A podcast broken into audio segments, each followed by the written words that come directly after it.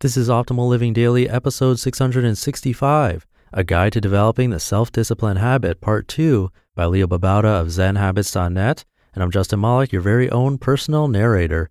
Welcome to the podcast where blogs are read to you so that you can take a break from staring at a screen, always with permission from the authors, by the way. And today's post is a continuation from yesterday. So if you're new here, I'd recommend checking out that first. That's episode 664. But if you're all caught up, let's get right to part two as we optimize your life. A Guide to Developing the Self Discipline Habit, Part 2 by Leo Babauta of ZenHabits.net. Mindfulness with urges. You'll have the urge to quit doing something hard or to put it off for now. Those urges don't serve you well. Instead, develop mindfulness around those urges and see that you don't have to follow them. A good way to do that is to set a time for yourself where you can do nothing but X. For example, for the next 10 minutes, you can do nothing but write your book chapter or exercise, meditate, etc. When you have the urge to procrastinate or run to distractions, you'll easily see it because you're either writing the book or you're not. When you have the urge, tell yourself you can't follow it. You have to either write your book chapter or sit there and do nothing. Raymond Chandler used that as a simple writing system. Quote, write or nothing. I find it works. Two very simple rules. A, you don't have to write. B, you can't do anything else. Unquote. The reason it works is that you are setting up a time where you do nothing else but that one specified task and you can see your urges to run away. Use this to learn to be mindful of your urges and see that you don't have to follow them. Interval training. If you combine the previous items into a system of bursts or intervals, you can train yourself using interval training. Number one, set your intention to practice self discipline and not hurt yourself anymore. Number two, set a task to focus on writing, drawing, strength training, meditating, etc. Number three, set a timer for 10 minutes. Five minutes is also fine if 10 is too long. Don't go longer until you get good at 10 minutes, then increase to 12 and eventually 15. I don't find I need to go beyond 15 or 20 minutes, even when I'm kicking butt. Number four, do nothing but sit there and watch your urges or push into your discomfort by doing the task. Number five, when the timer goes off, give yourself a five minute break. Number six, repeat. You can train for several intervals or potentially for an hour or two.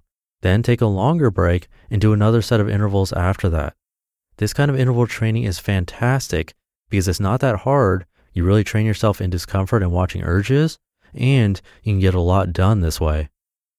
A focus on others. When you find yourself struggling, dig into deeper motivation, doing your work or exercise or meditation, etc., not for yourself, but for others. For example, I'm writing this article to help my kids and anyone else who might benefit. I work out to be healthy not only for myself, but as an example for my kids and others who might benefit. I meditate not only for my own peace and sanity, but so that I can help others find their own peace and sanity. You might draw or write or play music to inspire others. In each example, you might benefit, but you're also doing it to benefit others. And this benefit to others is much more motivating than doing something just for yourself. Try it. Try doing a difficult task for someone else. Tell them you're going to do it for them beforehand, then keep them in mind as you do it. See if you feel more motivated. Victories and success and failure. A huge mistake that a lot of people make is that they mess up and get discouraged by this. They feel bad about messing up. This causes them to give up and not want to think about developing self discipline. Here's the thing failure is actually a victory. Failure means you tried, so it's a victory from the start. But it also means you learned something. You now know that what you tried didn't quite work. Next time, you can try something a bit different. Add more accountability, try it at a different time, unplug your wireless router, get a workout partner, anything. Because of your failure, you have new information. You've learned, and that helps you get better. Failure is a victory. Success is also a victory. No matter what your result, you can see it as an opportunity to learn, to grow, and to get better. Drop any ideas of being perfect at this and just keep trying. The next time you fail at whatever you're trying, instead of letting it get you discouraged, see it as a victory. Then keep going, no matter what, because giving up is only going to hurt you some more. Getting support. You're not in this alone. You have family, friends, online strangers who can help you. Form a support team by reaching out to the people around you and asking for their help. Lots of people skip this because they are embarrassed by their lack of discipline. They feel that the way they behave is shameful. That's not true. Actually, we all act like this, but we're just afraid to show that side to each other. But the truth is, if you show your quote unquote dark side to people, they actually love you more, trust you more, and relate to you more. So don't be afraid to connect with others in a vulnerable way. Find the courage to ask for help. Then let yourself be supported as you work on pushing yourself into discomfort and hurting yourself less. You can do this. You just listened to part two of the post titled A Guide to Developing the Self Discipline Habit by Leo Babauta of ZenHabits.net. One of the best things you can do for your kids is to teach them how to manage money. And this should be started when they're little. And that's why I'm so excited to tell you about the sponsor of today's episode, GoHenry by Acorns, the smart debit card and learning app for kids 6 to 18. GoHenry helps kids learn about all things money, earning, spending, saving, budgeting, and so much more. You can even track their chores and pay their allowance right in the GoHenry app. And with their GoHenry debit card, they can put their skills to use in the real world. Plus, parents can set spend limits and get real time notifications whenever their kids use their cards. I seriously wish I had this as a kid. I had to learn about money the hard way as an adult. If my parents had set me up with GoHenry as a kid, learning to adult would have been so much easier. Set your kids up for success and get started today at gohenry.com slash old. Terms and conditions apply. Renews from $4.99 per month unless canceled. That concludes this post. I'll have a new author for you tomorrow.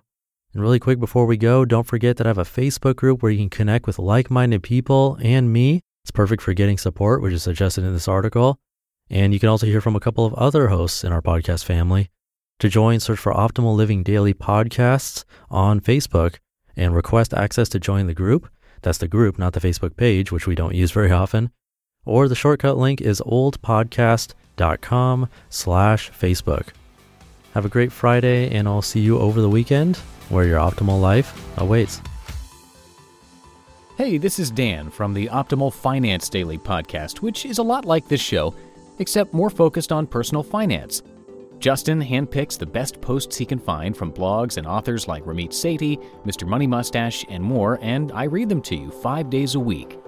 So if you enjoy this podcast, come on over and subscribe to Optimal Finance Daily too. And together, we'll optimize your financial life.